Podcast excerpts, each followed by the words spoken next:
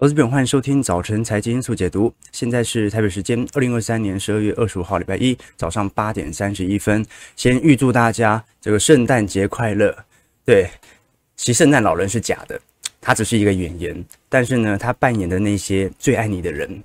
那些真正哦，呃呃，在你身边陪伴你的人哦，其实是你的父母，是你的恋人，是你的朋友，是同事。他们呢，就是想找个理由来送你最想要的礼物啊！所以今天有什么想要礼物啊，赶快跟你的老婆、老爸、老妈来要，对不对？没有人在乎他是哪里来的，只有被人在乎的感觉是真的。啊，所以只是找一个借口想要送你礼物而已哦。那我要感谢大家一直以来的支持。我们其实做直播本身就是一种陪伴心理啦，就是让大家早晨有一个起床的仪式，让各位可以理解到我们财经世界其实每天都在变化。那我们可以借由观察这些规律来了解我们自己的投资哲学啊。其实人生本来就是做选择的一条长远之路。OK，对对对，我我以前在刚做直播的时候啊。就是要参考很多的那种直播的影片嘛，那我就常常不管是去退曲啦，或者 YouTube 啦，很多实况组啊，我都会拿来做参考。那个时候我就不理解一件事啊，就是有有一种直播的影片，就是一个用滤镜的女孩子，然后跟她本人完全长得不像，因为我也偷偷去 Google 她的本人照片嘛，然后每天就是谢谢。啊，谁送了我一个火箭？哎，谢谢啊！送了一个超跑，谢谢这样子。然后从每天从早到晚，他开播都开很久，都开六七个小时起跳哦。然后我这样子后来在后台那边算，那个每个月的收入其实也很高哦。啊，那那个时候我觉得这东西那么无聊。按照我的价值观哦，我觉得啊，做直播就是要来带给人家价值啊。哦，你每天没谢谢谢谢啊，感觉就家长没有教育好啊。好，但是呢，后来我发现，呃，我们不理解。不代表人家没有价值啊，对不对啊？为什么呢？因为直播本身都是集中了观众当中非常重要的一种心理，那就是临场感和陪伴啊。就好像即便只有我一个人在家，我也希望人家啊有很多人陪伴着我，我们可以一起讨论一件事情。所以呢，这一种临场感所带来的社交参与其实是很高的啊。所以我还是很感谢各位一直来我们互相的支持。OK 啊，对啊，对，大家可以可以抖内了，对，差不多了啊，可以抖内个小便。哦，今天是行宪纪念日啊，哦，不是圣诞节啊。OK，对不起，对，行宪纪念日快乐。OK，谁记得啊？好，那我们马上来观察啊。十二月二十五号，今天晚上美国股市圣诞节是不开盘的，但是礼拜五啊，道琼反而稍微小收跌了一点，这是什么原因呢？我们来观察这一次道琼在周五啊，身为本轮美国股市拉抬速度最为猛烈的。股市之一，在礼拜五的收跌，主要来自于 Nike 本身对于二零二四年全年的财测下调而受到影响。怎么说呢？其实 Nike 这一次在整个三季度公布的财报表现算是非常不错哦，但是呢，主要在盘后重跌了十一点八三 percent，每股掉到一百零八元的主要原因来自于二零二四年的财测，Nike 是进行全面性的调降，并且宣未宣布未来三年即将要削减二十亿美元的成本计划，包括关键产品。授权的数量，以此来紧急控制成本哦。那我们必须先了解哦，因为 Nike 这一次三季度的财报，老实说，每股收益预期是比市场预期高了百分之二十一，所以这一次的成本其实控得很不错哦。但是呢，二零二四年这是足以说明它的销售前景还是不足以乐观。市场整体哦，本来美国股市在过去几周都是气势如虹的，突然之间一家全球最重要的。休闲运动产品的零售商试出如此悲观的猜测，我们看到在整个礼拜五，不管是 Under Armour、Lululemon 或者 Adidas，全部。首跌，那我们要观察，因为公司管理层呢解释了很多的客观原因，主要是因为中国市场和欧洲市场的消费者哦比想象中需求来得弱，然后包括其他像是美元升值啊以及消化库存的原因。但不管怎么说，我们都可以了解到，全球的服饰库存其实本轮在二零二零年以来从来没有好转过，这是必须承认的迹象。尤其哦，非核心部门、非服务部门以外的商品当中，你要特别去扣除掉三 C 电子产品的话。几乎根本就没有什么二零二零年、二零二一年那一波所迎来的带货潮。怎么说呢？我们具体观察美国的鞋类和库存产业库存，整体来看哦，在二零二零年已经相对于二零二三年哦，大概已经低了五分之一哦。换句话说，整个二零二三年的库存哦，基本上还是居高不下的。那这种长期的美国鞋服产业库存的高处于高档哦，这照来讲哦。你销库存，你已经销了接近有快三年的时间，都还没有销完，这就足以说明目前美国服饰类品的库存状况远远比三 C 电子产品还要来得严重。那另外一件事情呢、是我们观察到越南最近呢、有部分纺织厂也进行到全面裁员的现象，这足以说明啊，美国的服饰业它不只是资本准结。呃，是否得宜的问题哦，它更取决于到底全球的制造业在服饰类品是不是有全面性的走跌，这个值得大家来观察。不过呢，它也说明了一件事情，也就是商品类别的。报价的下跌，它的状态会持续存在。我们具体观察，在礼拜五啊，为什么美国股市虽然下跌，但跌幅也不太重？因为通膨还是一个显著的下行趋向。我们观察，在十一月份核心个人消费支出 PCE 的物价指数，这一波已经在十一月份掉到三点二 percent，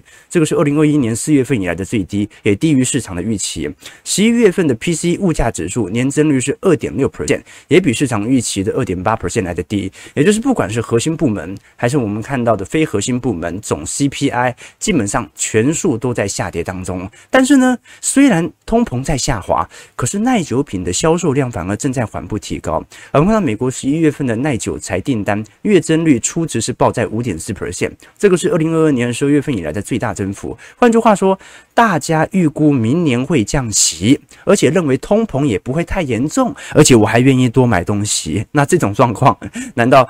就是因为股票市场上涨？原因吗？我们值得多做一些探讨了。但从这些数据来做观察，整个美国经济数据的状况哦，并不是越来越差，反而是越来越恰到好处的感觉。我们从最近美国劳工部所公布的工人平均每周工作时间呢，从二零二一年的元月份的峰值三十四点五小时，下滑到三十三点八小时，工作时数过小。但是呢，我们看到市场的裁员量并没有因此而激增，失业率还是保持在低迷啊。当时二零二一年的失业率是来到呃六点三 percent 左右，就一路的下滑到现在保持在四个 percent 以下。这说明什么事情呢？如果呢工作量的缩减啊，它并不是通过裁员而得来的，而可能是其他像是加班呃、减少加班等等相关的因素，或者呢这几两年啊，因为要趁劳动力市场稀缺的时候大罢工嘛。全球都在争取更多的劳工权益的时候啊，反而工作时数在变低。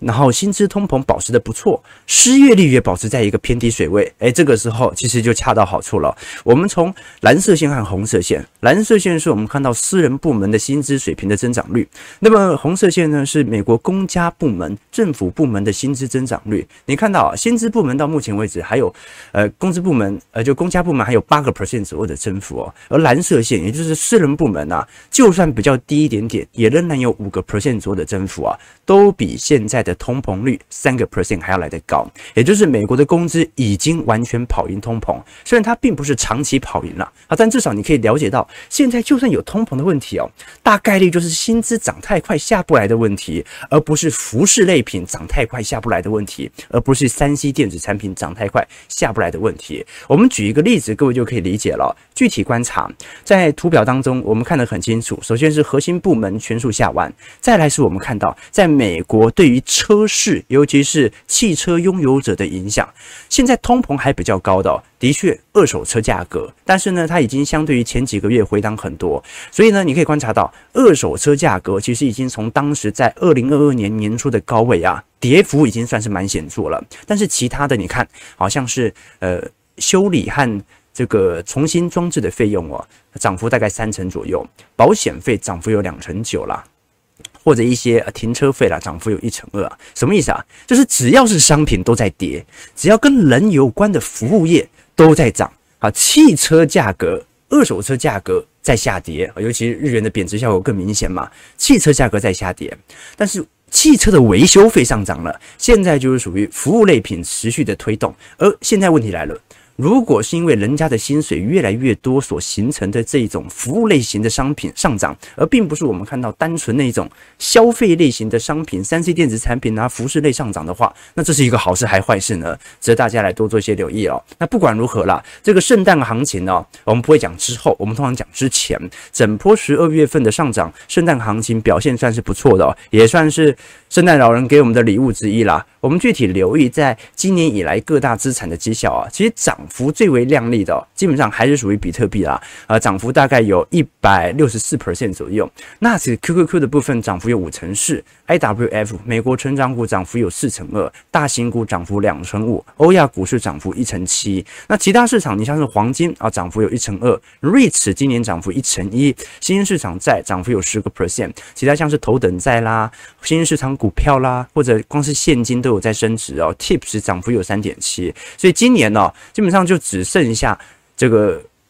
大宗资产商品今年跌幅还是五点四 percent，就连 TLT 啊长期。国债目前都是属于收涨二点三 percent 的一个状态，所以我们要仔细观察，今年以来的轧空力道是非常之显著的。我们根据 S3 Partner，也就是最近去统计美国华尔街的卖空者哦，到目前为止大概损失金额是高达一千七百八十亿美元。那摔得最重的是特斯拉，特斯拉在整个二零二二年、二零二一年当时估值快速放大之后哦，就成为市场上重要的狙击对象。然而现在我们看到空头亏损最多的都集中在这五只。科技巨头之上哦，你像是辉达啦、苹果、Meta、微软，这一次空头在整个十二月份的损失哦，分别是一百一十三亿美元、七十七亿美元、六十三亿美元和五十四亿美元，这反映出整个二零二三年的走势哦，其实是非常出乎人意料之外的，因为本轮空单的停损单、停损量哦，亏损幅度是史上来的最大的，这你要了解哦，这个。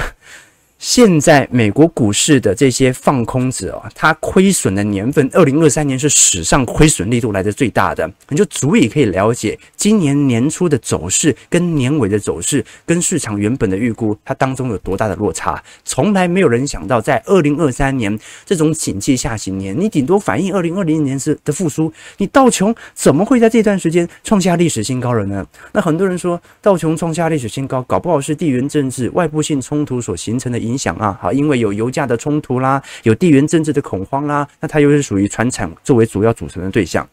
其实你细看成分股啊，整个道琼整体涨幅主要的贡献者，基本上大部分还是属于科技概念股。你像是涨幅今年最亮丽的，在道琼指数当中啊，涨幅百分之百是 Salesforce 哦，再来是涨幅百分之八十五的 Intel，Microsoft 今年涨幅五成七，苹果涨幅四成九哦，波音也不错，涨幅有三成六哦，一直到第六名、第七名才开始有金融股出现哦，像是 JP Morgan 啊、啊美国运通、Visa 等等哦。那你可以观察到今年。显著收跌的，其实还是有很多。你像 3N 啊、Nike 啦、交娇生啊、雪佛龙啊，都是属于一些传产类股。可口可乐今年也收跌五个 percent 啊。好，所以呢，现在呢，表现相对。绩效比较亮丽的，其中就是过去一年被市场上极度唾弃的一档 ETF ARKK。这一次 ARKK 的呃首席执行官 Kathy Wood 他也特别表示说，整个二零二四年的经济形势啊，可能会比想象中还要来得更加恶劣。那当然了，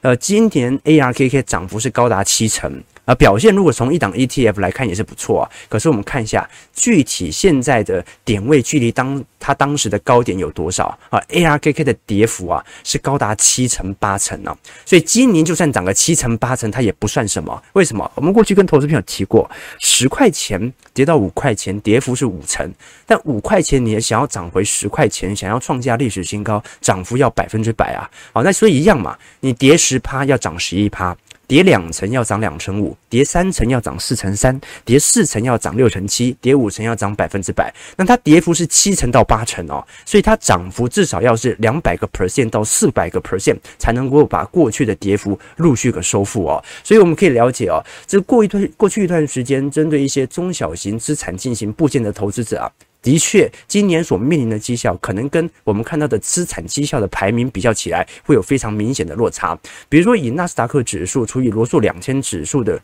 整体比值，你看，在当时一九九八年是接近八倍的时机，结果随之而来就迎来泡沫破灭。二零二三年现在已经完全突破了两千年的高点，来到八点五倍了。那你说有没有立即泡沫的风险呢？我们必须承认，啊，现在的问题啊。跟当时两千年还是有个具体的区别。当时是罗素两千其实也在显著上涨，但是呢，由于纳斯达克上涨速度过快而形成全面性的泡沫。现在的状态就是真的除了科技股，什么股票都没涨。所以你只硬你要说的话，只能说科技几大巨头有一点估值过度膨胀的疑虑存在。可是这个估值膨胀的问题，到底是因为市场上极度的去吹捧下一波的 AI 行情，还是纯粹是因为联准会的利率政策把这一波的科技股拉抬到现在呢？我们可以观察到，由于市场普遍预期联准会明年降息幅度可能会高达四次，首次降息呢，现在联准会给予的预测值啊，市场的预估，如果真的只降三码四码，那应该要五六月份再降。但是按照市场的预估，降息幅度可能会高达四码到五码。换句话说，明年三月份就有利率调降的空间存在。那这个时候我们要了解哦，联总会到底有没有必要这么快的采取降息措施？像我个人的想法是哦，就算降息哦，它也可以先释放出它只愿意进行预防性降息的谈话，而不要让市场误判成它可能一整条降息路径即将展开。举个例子来说，我们看当时在一九七零年代的例子哦，就是由于两次。的通膨使得我们看到整个不管是痛苦指数啦，还是通膨率啊，居高不下。也就是通膨好不容易下滑，这个时候尽量不要采取过度宽松的政策，才有利于经济长期的常态化。好，这个问题是比较重要的哦。我们可以观察到，在整个二零二三年哦，市场上其实有非常多的预判的严重错误。大摩最近出了一份报告啊，来描述过去一年。大多数华尔街原本的预判为什么没有成功？第一个预判呢，是当时在二零二二年底啊，市场几乎清一色的预估，在熊市当下几乎已经反映了。普遍大家已经预测，二零二零年、二零二三年即将发生衰退了。那当时原本预估经济衰退的几率啊是百分之百，结果没想到今年不止没有出现经济衰退啊，而且美国二零二三年三季度的 GDP 季增幅居然还高达了四点九 percent。今年在元月份的时候，几乎没有人预测美国的 GDP 会有如此高的增速哦。现在衰退的声音。已经慢慢被淹没啊！现在反而市场开始预估明年是否有软着陆的机会存在。今年一季度，美国的 GDP 季增幅是二点二 percent，二季度是二点一，三季度是四点九。啊，所以我们讲说要衰退嘛，至少要连续两个季度的 GDP 呈现负增长，搭配其他衰退指标。那今年是一定见不到了。那今年的 GDP 表现这么亮丽，明年？你就算连续两让它两个季度的 GDP 呈现负增长，好像也不是特别严重嘛。OK，那美国为什么到现在还没有衰退呢？尤其在消费领域哦，那大摩的看法是这样：首先，现在借款人还不用去开始支付较高的利率，因为他们已经锁定了之前较低的利率。其次呢，在失业率较低的一年当中，联准会以及美国财政部啊，都大举的发行支票以及公债，财政赤字的飙升，导致美国的消费者到现在还有部分人口还没有消费完。那加上最为残忍的，就是美国死亡人口在二零年到二一年呐，急速的攀升，导致继承。人口也快速的飙升啊，所以有很多中年族群，他继承了庞大的遗产。到现在为止啊，消费仍然没有进入到通缩的行列。我们具体观察美国在各个季度 GDP 的组合成分哦，蓝色区块是我们看到的消费支出哦，那其他像是呃绿色区块啦，或者我们看到橘色区块啊，都是属于政府相关类型所进行的带动。反而在进出口层面还在下滑当中，啊这就足以说明了，其实美国在过去一整年呢，你要不要讲衰？衰退，你在制造业层面是的确有衰退的成分存在的，但是在消费的层面，大家。拿到的钱还是很多，就继续花。所以制造的商品，由于其他海外市场，尤其是中国市场啊，它的需求太弱了，制造业真的拉不太动。所以呢，过去一整年都是靠服务业撑到现在的。那现在的拐点是什么呢？就是制造业其实已经开始陆续释出复苏的谈话，但是呢，服务业呢看起来也没有完全的松动，所以让市场认为这个软着陆的机会有没有可能大幅拉升？那此前呢，呃，在二零二三年年初，大多数投行的预期都是。今年应该就是降息潮，结果没想到，因为今年没发生经济衰退，今年联总会根本就没有提到任何有可能会降息的谈话，所以呢，我们可以观察到，在整个利率预期的变化当中，现在市场上针对明年的预期幅度啊，其实降息幅度也没有特别的高，大概预估现在来看。欧洲央行的部分啊，大概预估在四个 percent 左右啊，在二零二四年可能下滑到呃二点五 percent 左右，这个降息幅度比较大。其他像是联总会的部分哦，降息幅度预估都会控制在四码到五码以内。好，尤其在联总会释出现在谈话以后啊，呃，我们都很清楚，它降息的原因好像也不是真的因为经济多差而降息，而是因为政策利率已经完全超越通膨率所因为。达到它的通膨抑制政策效果所采取的行为，而并不是单纯是经济衰退的行为。我们举例来说，你像是这张图表是美国、英国、欧元区和加拿大，紫色线是基准利率，红色线是 CPI 通膨率，无一例外。基本上这几大发达市场消费市场的政策基准利率已经无一例外超越了通膨，所以呢，换句话说，你把资金存放在商业银行所拿到的利息已经完全跑赢通膨的情况了。那另外一个大家比较好奇的就是。本来啦，市场有一派的认为啊，是从今年三月份开始的下修，一路放空到现在的投资人，这一波投资人是相信啊，由于美国公债的持续减损啊，矽谷银行的危机一定会再度的爆发风险。为什么呢？因为在今年下半年，公债价格的水位、公债价格的价值、价格，其实是比今年三月份来的低的。而细谷银行当时由于持有大量的美国公债进入到破产，所以这些投资人认为下半年一定还会有银行的破产危机。没想到。联准会所提供的 BTFP 机制哦，提供了所有美国债券的流动性，也就是你债券不管跌多少，你都可以无条件的把你的债券拿到联准会进行抵押，联准会给你无条件的现金给予流动性，所以你就不用害怕挤兑了。我们必须了解哦，矽谷银行当时的银行危机，它的初始原点其实并不是美国公债，而是我们必须了解，怎么会一家叫做矽谷的银行，它持有这么多美国公债？不是应该去投资细股的企业吗？原因很简单，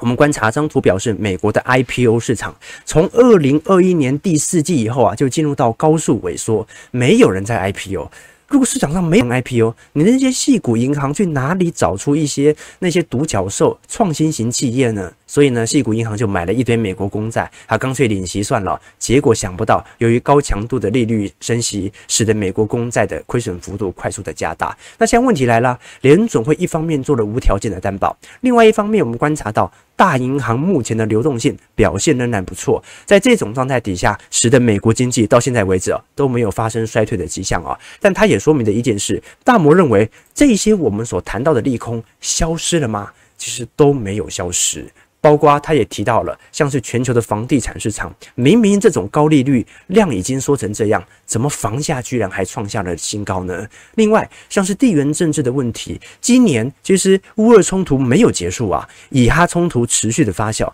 全球地缘政治的危机似乎完全没有任何有终结的现象存在。所以大摩提到的观点啊，提到的结论就是哦，利空没有结束。它只是延后，二零二四年必须要谨慎为戒啊！你听到他说的话了，要谨慎为戒，这就是为什么到目前为止，我们看到美国股市各大投行给予的明年目标价仍然没有显著增高的迹象存在。我们看到，在明年当中啊，这个预估最为乐观的，大概就像是美银了啦。美银预估明年整体标普牌指数点位是五千点了，哎，是现在已经四千八了啊，距离它的目标价只剩下两百点了。巴克莱呢，预估是四千八百点左右，花旗是五千一，德意志五千一，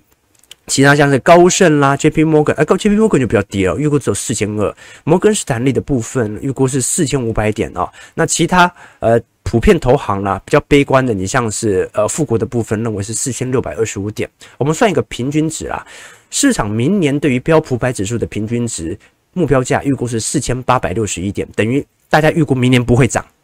就保持在现在的点位，甚至有可能先杀，然后后来拉回来。那中位数的部分是四千八百七十五点，其实也差不多，最大值是五千四，最小值是四千二。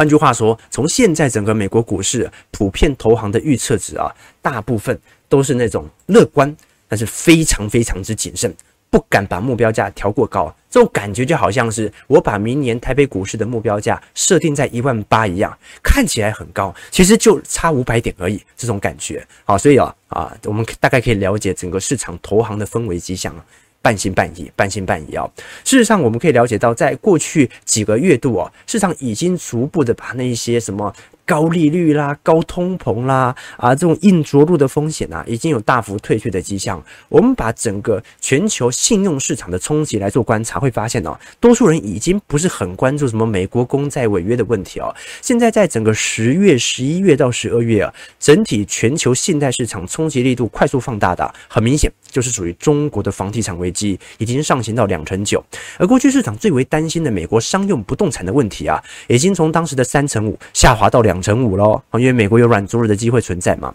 其他像是影子银行、美国公债或者日本国债的问题，都在大幅的收窄当中。好，这个时候我们就要回来聊了，因为我们都很清楚，上礼拜上证指数已经连五跌了。这个标普百指数是连八周上涨啊，就上证已经连续五周下跌了。发生什么事情啊？我们到礼拜五，中国国家新闻出版署哦公布了《网络游戏管理办法》，持续限制游戏过度使用和高额消费，网络游戏不得设定每日登录、首次称充值等等相关的一个奖励哦。所以这一波啊，随着呃中共本身采取更进一步的监管啊，让市场意识到，好像他也不太愿意呃为了整个经济市场做过度的松绑。我们可以观察到，整个上证指数的部分呢、即将要挑战为啊今年和前年的相对低点位阶。事实上，如果我们从呃，各自的权值股来做观察，比如说以台湾市场、南韩市场和中国市场，在整个二零二零年到二零一七年当中，其实全球市值表现最为亮丽的东亚市场当中啊，基本上就是属于腾讯啦，啊，规模大幅度的放大当中哦。可是你看到，在整个二零二一年、二零二二年呢，台积电和神送，陆续的超越腾讯，成为了亚洲呃第一大和第二大市值的企业。那事实上，我们也可以观察到，在整个全球市场当中，如果你去除掉中国市场的话，全球新兴市场的市值其实正在显著的攀升哦。但是你一加入中国市场，这个新兴市场的比值就开始快速的滑落。那我们都很清楚哦，这个恒生指数当中哦，成分股属于香港的普通股其实只有三成左右啊，基本上有六成到七成都是属于中国企业。也就是说，整个港股的走向，它也足以去证明海外针对中国资金的出脱。我们看得很清楚，恒生指数的前几大成分股当中啊，第一名是汇丰啦，再像是腾讯。阿里、友邦、美团、建设银行、中国移动哦，这几只股票，反而金融股还具有支撑。而科技业的监管，其实最原始的初衷就是来自于前两年中国官方针对游戏业进行采取一系列的监管措施，导致当时的腾讯哦，本来一脚都已经完全跨到游戏产业当中了，受到显著的打击。我们讲说中国经济的三大巨头哦，就是出口、房地产。还有这些科技巨头啊，BAT、百度、阿里巴巴、腾讯嘛，房地产不用讲了，好，这个在过去两年，中国主动的去杠杆，的确达成了部分的效果，但是也让房市萎靡不振。那么。出口的部分，它真的完全取决于全球的复苏概况。但现在又有大量的订单往东南亚来做转移，所以我们要看一下这一波的复苏力度有多快。那最后就是科技业了，科技业看起来目前的监管还没有完全的结束。好，现在我们还是要观察一下市场上，尤其是港股啦。好，港股是这些科技巨头挂牌的重要呃资金的退场点。如果资金没有回流，就代表着市场预估可能会有更进一波的资本监管有可能会出现。那当然呢，啊、现在。大陆还在进行降息和进行呃降准哦，它本身都是放大资金杠杆来降低借贷成本哦。但为什么到目前为止哦，这一波中国的信贷市场哦，其实降息降准已经蛮久了，快要三年了。三年这你很难想象，你看联总会那种降息呀啊，或者进行货币宽松啦，那大概都是三个月以内见效，对不对哈？这个。中国市场已经降准降息三年了，但中国现在市场好像也没有太明显的拉抬了。我们必须承认啊，因为降息的目的是要让市场的借贷成本降低，鼓励大家去借钱嘛。那降准的目的呢，就是要减少银行所需要提列的存款准备金，让银行有更多的资金的效率哦。但是我们要了解，这些利率端它本身都是鼓励作用，而非强制作用啊。就是呢，呃，你可以把马牵到河边，但是你没办法逼着它要喝水。当央行降低它的存款准备金，让银行有更多的钱能够去放款的时候啊，那你要看银行愿不愿意增加放贷啊。啊，这就好像，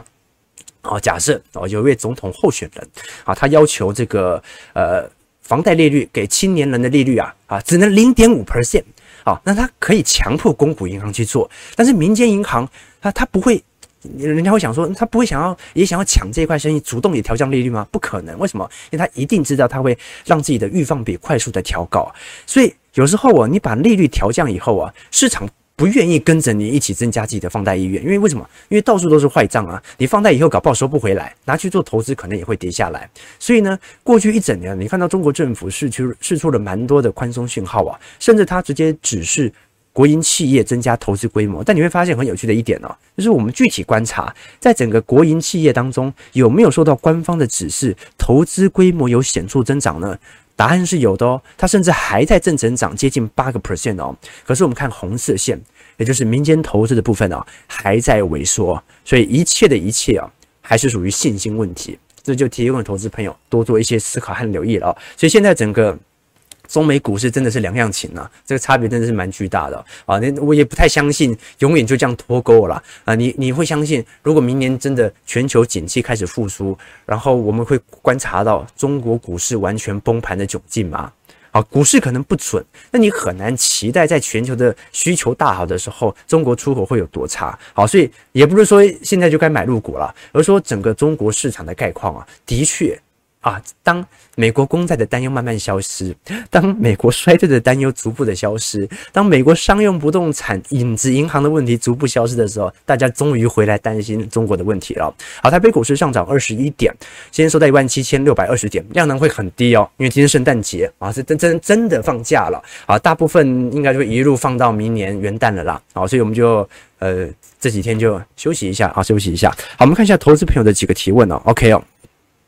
呃，远离中国股市还是比较安全。对啊，对啊，它是属于政策市啊，真的是呃不太符合那种三代牛长期的牛市惯性啊。多头部位可以长期持有，空头啊一般都有时间限制了，啊就转约嘛，压力比较大。呃，十美元美债有点危险，调涨基本工资，物价就涨全民啊，这看情况喽啊，看你要怎么去理解。对，赚够多当然去美国存好啊。OK。